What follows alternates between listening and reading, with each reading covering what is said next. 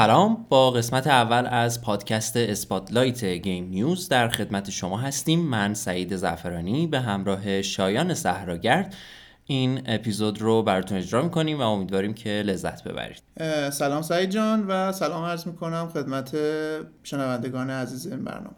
من توضیح کوتاهی درباره پادکست بدم اینکه پادکست اسپاتلایت قراره که موضوعات کمتر شنیده شده و کمتر پرداخت شده در دنیای گیم جهان رو مرور کنه و توی قسمت اول هم حالا شایان میگه که می‌خوایم سراغ چه موضوعی بریم. خب برای قسمت اول تصمیم گرفتیم که راجع به بحث واقع گرایی در جنگاوری نوین در آخرین نسخه این مجموعه صحبت کنیم.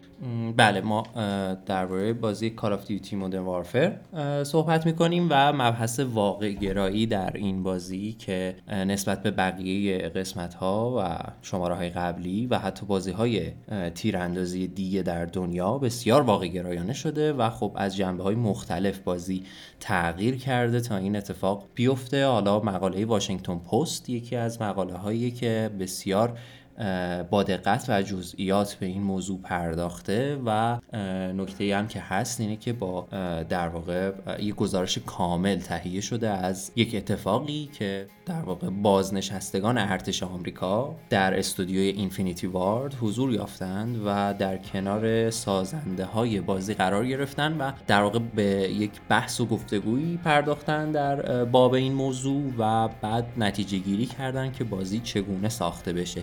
خب سعید اتفاقی که برای مدرن وارفر افتاده اینه که استودیو اینفینیتی وارد می‌خواسته که یه تغییر بزرگ ایجاد کنه توی این نسخه و خب همونطور که خودت می‌دونی نسخه های گذشته اونچنان موفق نبودن. درسته که فروش خیلی خوبی داشتن اما موفقیت بزرگی هیچ کدومشون کسب نکردن و اکثرشون تکراری بودن.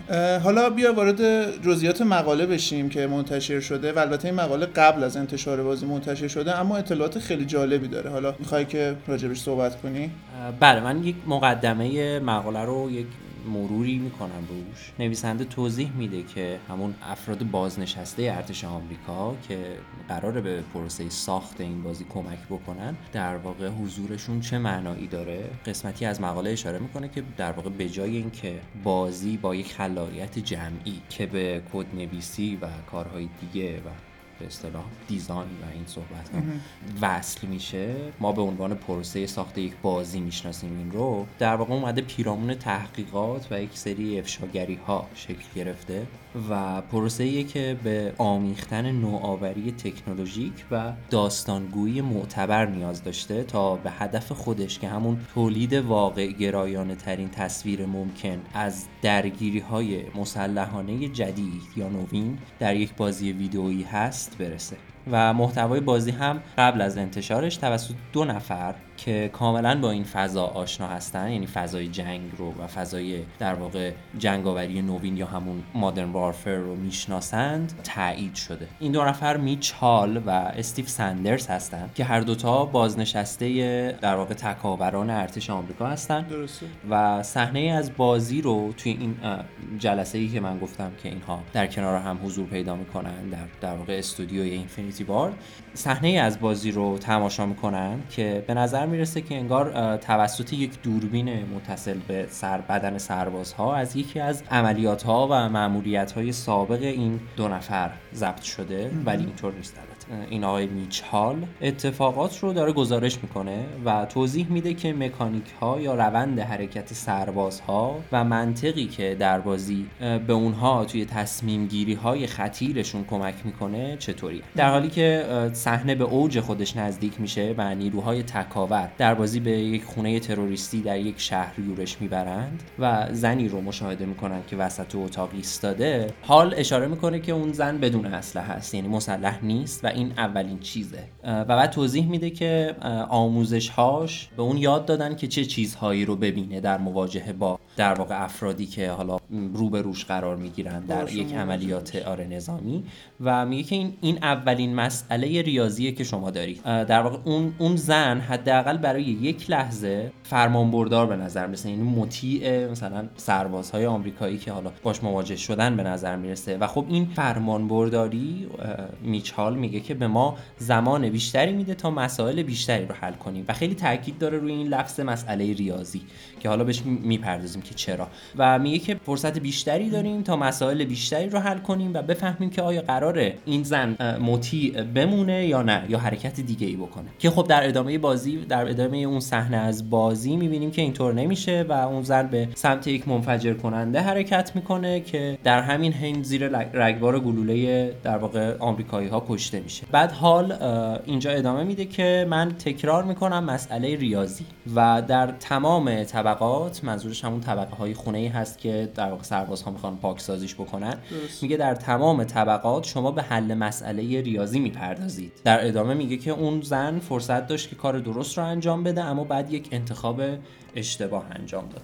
این مسئله ریاضی در واقع اون اتفاق واقعی و واقع گرایانه است که در حین انجام عملیات توسط سرباز آمریکایی صورت می‌گیره. و خب نکته خیلی مهمی هست که حالا چرا اصلا این اتفاق باید بیاد و در قالب یک بازی رایانه شبیه سازی بشه در واقع. همونطور که اشاره کردیم یکی از اهداف این بازی تبدیل شدن به واقع گرایانه ترین تصویر ممکن از جنگ های نوین بوده. اما این اتفاق فقط با مشورت و بحث و گفتگو با مثلا افراد ارتش آمریکا صورت نگرفته و به هر حال همونطور که گفتیم در واقع آمیختن تکنولوژی و نوآوری های تکنولوژیک هست که این اتفاق رو میسر کرده. حالا در این بخش درباره اون اتفاق تکنولوژیکی که صورت گرفته تا این پدیده میسر بشه هم صحبت شده که حالا این بخش رو شان توضیح میده. خب سعید تکنولوژی که استودیو اینفینیتی وارد و تیمش استفاده کرده اسمش فوتوگرامتریه. فوتوگرامتری به صورت خلاصه تصاویری با رزولوشن بالا از اشیایی که در اون قرار می‌دید دریافت می‌کنه و می‌گیره. و اون تصاویر رو با پردازش به تبدیل به یک مدل سبودی از اون شی می‌کنه و اونو میشه داخل بازی قرار داد و ازش استفاده کرد. و این راه هم هزینه کمتری داره هم وقت کمتری می‌گیره و هم برای اینکه ما بتونیم بازی رو ریالیستیک کنیم و واقع گرایانه کنیم می‌تونیم از اون استفاده کنیم. حالا اگه بخوام که به طور کامل شرح بدم که چی کار می‌کنه اینه که خب این تصاویر تصاویر واقعی هم و با رزولوشن بالا گرفته میشه و حجم بالایی دارن. اینها وارد فوتوگرامتری میشن و پردازش میشن که حالا به نسبت اون شی ممکنه که زمانی طول بکشه بستگی داره. بعد میاد اونها رو تبدیل به یه مدل سبودی می‌کنه که جزئیات بسیار بالایی داره و اینم بگم که خب این جزئیات بالا پردازش کردنشون برای کنسول ها یا کامپیوترها ممکنه خیلی سخت باشه. بنابراین مجبورن سازنده های بازی بیان رو اونا کار کنن آرتیستا بیان روش کار کنن و حجم اون تصویر رو تا یه میزانی پایین بیارن که اون جزئیات ذخیره شده رو بتونن داخل بازی قرار بدن و سخت افزارهای حال حاضر بتونن اونا رو پردازش کنن داخل بازی. که پردازشش راحت تر و ممکن بشه در واقع با سخت افزارهای فعلی. بله بله چون در حال حاضر چون تصویری گرفته میشه کاملا واقعیه یعنی چیزی طراحی نمیشه. تصاویر کاملا واقعیه و خب جزئیات بسیار زیاد. حالا تکنولوژی که خود اینفینیتی وارد استفاده کرده علاوه سخت افزاری اینها اومدن نزدیک 200 تا دوربین توی یک حالت استوانه مانندی قرار دادن. این 200 دوربین 360 درجه از شی عکاسی می‌کنن. اونها این سخت افزار رو جوری دیزاین کردن که در کمتر از یک ثانیه هر 200 دوربین از اون شی عکس می‌گیره. و اونها رو پردازش می‌کنه و خب این پردازش شامل جزئیات خیلی زیادی میشه. یعنی مثل زوایای مختلف اندازه و شکل اون شی. زمان بسیار کمتری هم می‌گیره. چون اکثر بازیسازها در استودیوهای دیگه خب مجبورن که اشیا رو برای اینکه در بازی قرار بدن طراحی کنن. و خب اصولا این طراحی خیلی طول می‌کشه دیگه. تو حالا از هر چیز کوچیک یا بزرگ باید اول شکل اولیش رو طراحی کنی بعدش هم که وارد جزئیات بشی که خب زمان زیادی می‌بره.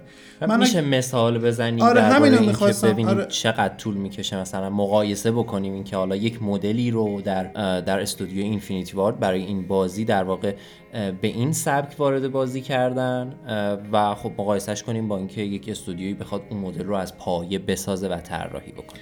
اتفاقا توی همین مقاله که واشنگتن پست کار کرده یه مثال خیلی جالب آورده که من واقعا شگفت زده شدم. ببینید الان یک خودروی داخل بازی که خودرو حالا خودروی سالمی هم نیست این خودرو ضربه دیده خب توی یک نقشه ای که خب نقشه جنگی هست قطعا ما یه همچین اشیا و خودروهایی داریم. و اتفاقی که افتاده این که استودیو اینفینیتی وار با همکاری با یک استودیو دیگه استودیو 317 اگر اشتباه نکنم از یک ماشینی اومدن عکس برداری کردن. یعنی حتی ماشین هم اینها از این طریق می‌خواستن وارد بازی بکنن.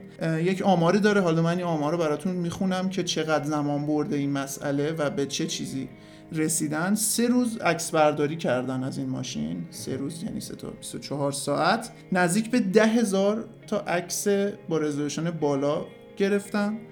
و خب اینها رو وقت داخل فوتوگرامتری قرار دادن دو روز طول کشیده که پردازششون کنه و تبدیلشون کنه به مدل سبودی و مدل سبودی که بعد دو روز بهشون تحویل داده 50 میلیون پلیگون یا چند زلی داشته. که یک مدل سه بعد تبدیل بشه به این مدل سه بعدی. و خب بعد از اینکه این اتفاق افتاد اونو تحویلش میدن به یه آرتیستی که اونو polish کنه و تصویر ممکنه به اون مدلی که دادن ممکنه یک سری باگ داشته باشه یک سری ایراد داشته باشه که باید برطرف بشه. بعد از اون خب 50 میلیون چند ضلعی شما تصور کن پردازشش سیستم به اون قدرتمندی دو روز طول کشیده. دیگه کنسول ها و پی سی ها هر چقدر قدرتمند باشن اصلا نمیشه و امکان پذیر نیست. برای همین باید اینو حجمش رو کمتر کرد. و این 50 میلیون تبدیل میشه به 50 هزار چند ضلعی که البته این پروسه یک ساعت بیشتر طول نمی‌کشه. یعنی پروسه زمان بری نیست. حجم یک مدل رو باید کم کنن. در آخر هم یک آرتیست که آرتیست نهایی باشه و آرتیست خود بازی باشه designer خود بازی باشه باید اون مدل رو با map و به قول اون محیط بازی یکی کنه و قرارش بده داخل بازی که حالا بالاخره interaction هم داشته باشه دیگه تو بازی. اون مدل مدل خام نمی‌تونه باشه. و خب تمام این پروسه حد اکثر 13 روز زمان می‌گیره. 12 الی 13 روز. و من یه مقایسه کردم توی فروم های که راجبه یعنی طراحهای مختلف با هم صحبت کرده بودن راجبه طراحی یک ماشین و زمانی که من دیدم اونها گفتن نزدیک به 6 هفته است. و خب 6 هفته کجا؟ 15 روز کجا؟ و شما ببین توی 15 روز یه مدل سبودی خیلی خوب داری که ریالیستیکه. و خب 6 هفته زمان خیلی طولانیه. بنابراین به نظر میاد که علاوه بر اون تجربه‌ای که تو گفتی این تکنولوژی هم در زمان بهشون کمک کرده همین که خب تونستن از اون تجربه استفاده کنن و ریالیستیکش کنن دیگه. یکی از سازنده ها حالا توی مصاحبه ای که توی همین مقاله بود راجبه تصویربرداری ها که و کارهایی که با این تکنولوژی کردن صحبت کرده گفته که ما این موقعیت عجیبی هم داشتیم. حالا شاید جالب باشه بدونیم اینها می‌خواستن یک بمب خانگی یا بمب دستساز رو اسکن کنن و داخل بازی قرار بدن و خب رفتن توی یک مغازه محلی و یک سری وسیله خریدن که خب هر کسی از دور اینا رو ببینه تو سبد خرید کسی میگه این می‌خواد بمب بسازه و می‌گفت که ما زمانی که می‌خواستیم حساب کنیم نگاه های عجیبی به ما می‌کردن و می‌گفتن که خب این آقا می‌خواد چیکار کنه با این وسایل و حتی به شوخی گفته بود که من فکر می‌کنم بعد از این خریدها من زیر نظر پلیس باشم چون که بالاخره. و یه اتفاق دیگه هم که افتاده بود برام جالب بود این بود که می‌گفت که تیم سازنده یه روز داشته مسیری که همیشه می‌رفتن سر کار رو یک توشکی و توشک استفاده شده ای و کنار خیابون پیدا می‌کنن و اینو برش میدارن میارن با خودشون و میگن حتی بیاین این هم اسکن سبودی کنیم و وارد بازی کنیم. بالاخره محیط های جنگی خونه هایی که جنگ زدن قطعا یه همچین صحنه هایی داره یه همچین دیتیلی داره. و اما خب از یه موضوعی میترسه اونم حشراتی که داخل این توشک هستند رو اینها میترسه اونو بیارن داخل استودیو. برای همین بردنش داخل به قولن پشت استودیو در پارکینگ و اونجا عکس برداری کردن. و این هم جالب بود و خودش خودش رو اینجوری تشبیه کرده که ما شبیه به دانشمندهای دیوونه بودیم و داشتیم با این تکنولوژی بازی می‌کردیم. خب سعید مقدمه مقاله رو راجبش صحبت کردیم. من هم بحث بالاخره تکنولوژی که اینها استفاده کردن رو گفتم.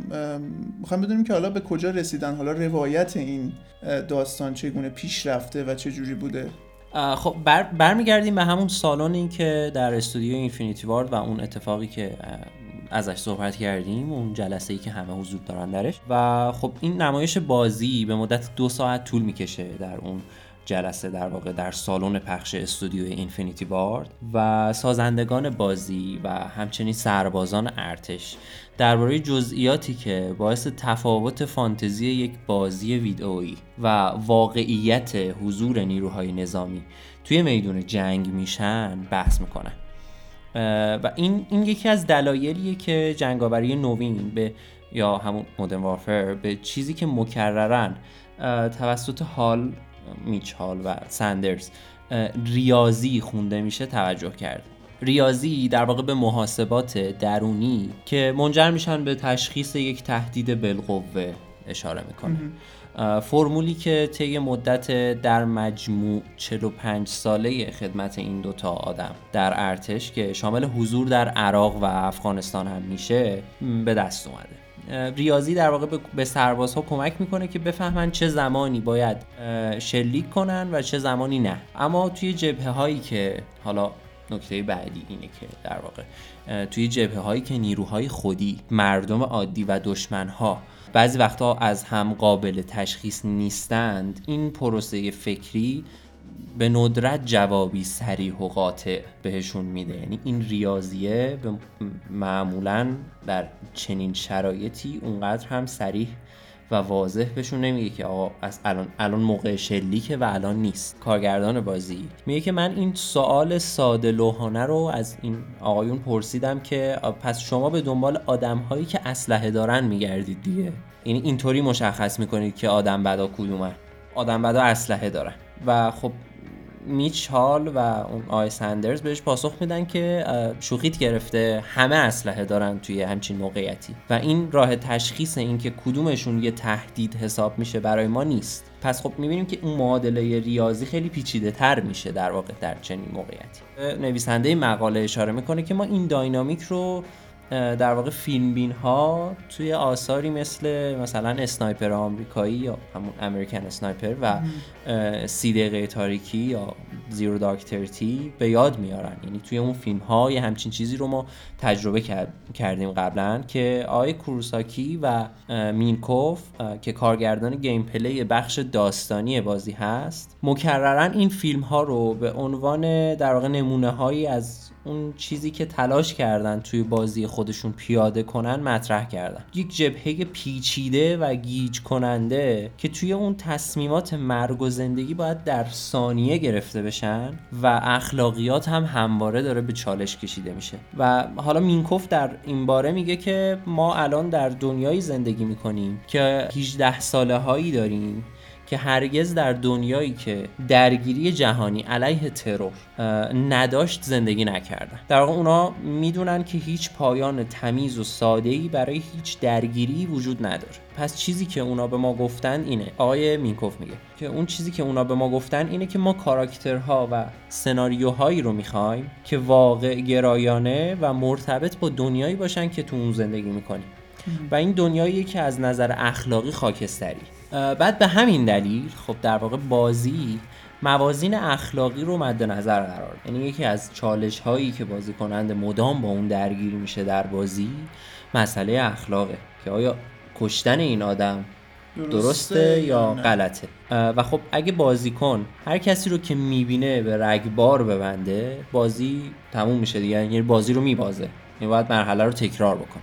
اگه دیر تصمیم بگیره هم باز مجبور میشه از آخرین checkpoint ذخیره بازی رو تکرار. بازی در واقع المان های رامبوطورش رو که توی بازی های تیراندازی دیگه خیلی می‌بینیم کنار گذاشته و به کارکردی شبیه اون چیزی که تکاورای ارتش و نیروهای ویژه دیگه تجربه می‌کنن پرداخت. البته با تبعات بسیار کمتر دیگه در واقع. یعنی بدون اینکه اون اون چیزایی که اون آدم ها در میدان نبرد ممکن از دست بدن رو بازیکن از دست بده در واقع یک تجربه مشابهی رو داره انجام میده. میچال در این باره میگه که من همیشه گفتم که دونستن اینکه چه زمانی نباید شلیک کنی به اندازه زمانی که باید شلیک کنی اهمیت داره. در واقع شلیک کردن زمانی که نباید شما رو به دردسر میندازه. و بعد اشاره می‌کنه که حتی منظورم دردسر از سوی رسانه ها یا چیزی شبیه به این نیست.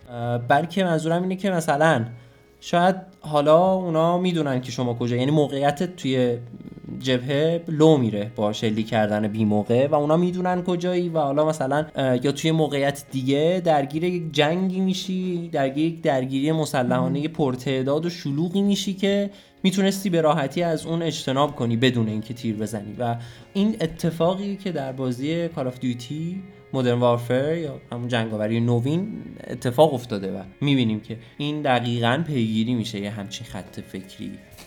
خب ببین سعید یه چیزی که هست اینه که خب بازی های کامپیوتری اصولا هدفشون و تمرکزشون اینه که سرگرمی باشن برای بازیکنان. یعنی هدف اصلی سرگرمیه و اینکه این حس لذت به بازیکنان داده بشه که تجربه شلیک کردن رو به دست بیارن بدون اینکه بخوان بهایی بدن. یعنی تو می‌تونی از یک اسلحه در یک میدان نبرد استفاده کنی و خب خودت امنی و هیچ اتفاقی برای تو قرار نیست بیفته. فقط امکان داره که خب در بازی کشته بشی که برمیگردی به checkpoint قبلی و از نو ادامه میدی. اما خب این موضوع خلاف چیزیه که این تکاورای سابق ارتش های سندرز و حال تجربه کردن. و اینها کاملا مخالفن با این روند روندی که برخی از بازی ها حالا میشه گفت تقریبا همه بازی ها پیش گرفتن خصوصا در بازی های first person shooter یا اول شخص جنگی. نسخه های گذشته Call of Duty حالا مثالی که اونها زدن. نسخه های گذشته Call of Duty همیشه اگر به خاطر داشته باشی قسمت هایی داشت که حالا به قول میگن breach یا اینکه ورود ناگهانی به یک اتاق که بازیکنان همراه دیگر سربازا در رو میشکستن یا با بمب یا سیفور وارد می‌شدن و آدم های بعد رو میکشتن و به رگبار میبستن. معمولا هم زمان کند می‌شد و تو می‌تونستی تصمیم بگیری که کیو بزنی کیو نزنی. آقایون سندرز و هال واقعا با این موضوع مشکل داشتن و ناراحتن حتی. و گفتن که دقیقا همون زمانی که ما توی افغانستان و عراق داشتیم عملیات انجام می‌دادیم این بازی ها داشت منتشر می‌شد و ما وقتی می‌دیدیم یه همچین چیزی رو واقعا شک بودیم و نمی‌تونستیم درک کنیم و حذف کنیم همچین چیزی رو. اینا میگن که خب مشاوران ما که همین آقایون سندرز و حال باشن می‌گفتن که این کار رو تو این بازی ما انجام ندیم. اونها میگن که سالهاست این کار منسوخ شده. دلیلش هم که به خاطر اینکه خیلی خطرناکه. یعنی شما اگر بخوای یه دید واقع گرایانه به این مسئله داشته باشی هیچ وقت نمیای خودت رو توی شرایطی قرار بدی که نمی‌دونی قرار چه اتفاقی بیفته. یعنی اینکه شما برید پشت یک دری که نمی‌دونی داخلش چه خبره و چه کسایی هستن از چه سلاحهایی استفاده می‌کنن شاید حتی یک تله انفجاری باشه بری در رو بشکنی و وارد بشی وارد یک نبردی بشی که خب معلوم نیست آیا زنده بیای بیرون یا نه. میگن که این اصلا امن نیست و چیزی که برای ما خیلی مهمه اینه که همه این آدم ها باید برگردن خونه. یعنی حتی از دست دادن یک نفر هم خسارت بزرگیه و غیر قابل قبوله و یه همچین حرکتی و یه همچین اتفاقی در میدان نبرد غیر ممکنه که اتفاق بیفته چون ریسک زندگی یک سرباز یا چند سرباز.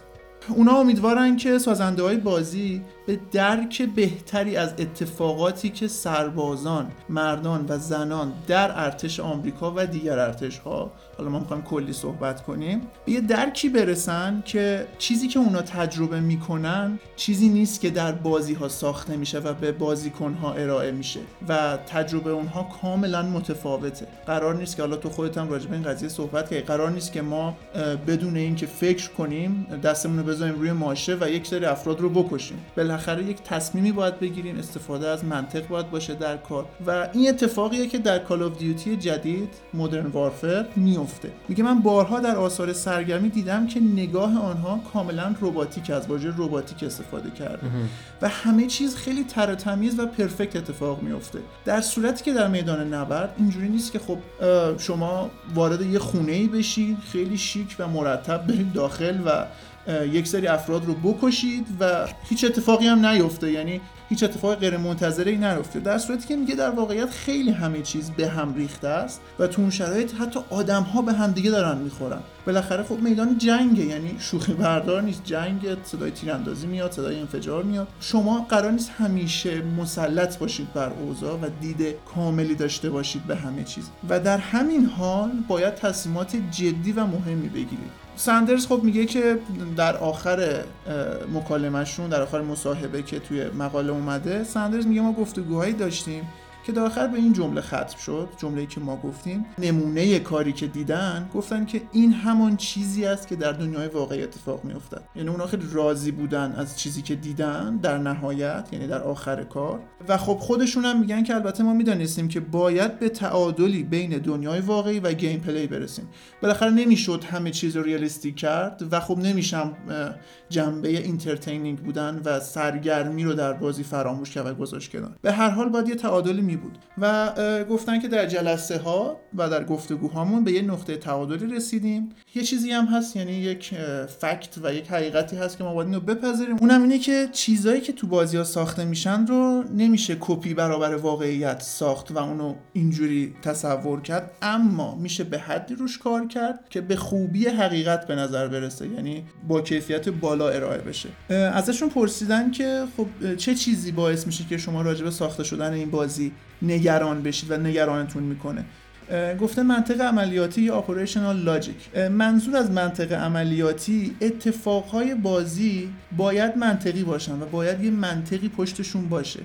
و میگه که شخصیت بازی چه سرباز و چه character های شناخته شده بازی باید به کاری که می‌کنن راغب باشن. یعنی به طوری پیش بره که اون character اگر داره یک عملیاتی انجام میده یا یک moral code یا یه چیز اخلاقی رو زیر پا می‌ذاره یه رقبتی در اون باشه. یعنی صرفا به خاطر اینکه خب یه میشنی هست یک مأموریتی هست و اونها می‌خوایم ما تیکش رو بزنیم و انجامش بدیم نباشه.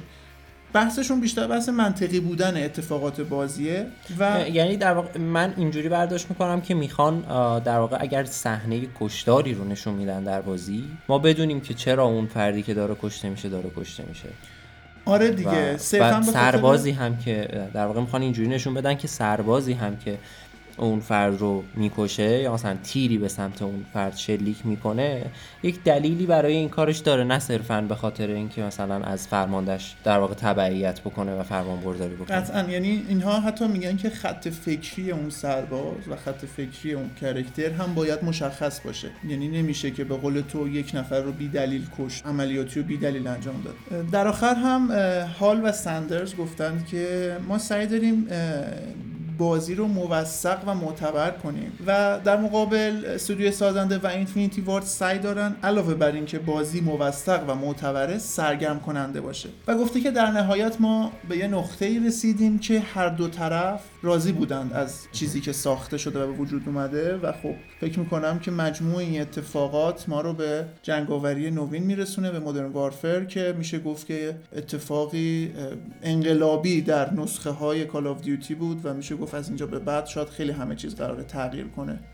باید بگم که شخصا از این رویکرد بازی در واقع بیشتر از اینکه خوشم بیاد و خوشحال بشم به عنوان یک پیشرفت تکنولوژیک و در واقع روایی در بین بازی های ویدئویی بیشتر نگران میشه. به خاطر اینکه بازی داره تصویری رو از ارتش آمریکا promote می‌کنه و تبلیغ می‌کنه که برای من شهروند خاورمیانه در واقع تصویر ترسناک هست و بسیار هم خوب این کار رو می‌کنه و خب قدرت پروپاگاندای زیادی داره این بازی در نهایت و باعث میشه که خب یک سری اهدافی که ما قطعا می‌دونیم این بازی ها دارن و دارن پیگیری می‌کنن رو خیلی راحتتر از نسخه های قبلی پیاده بکنه. قسمت بد و ترسناکتر ماجرا به نظرم این هست که با با اون واقعیت جنگ آدم مواجه میشه و شاید خشونت حاضر در این بازی یک مقداری در واقع به سمت نرمال کردن یا همون عادی سازی این پدیده و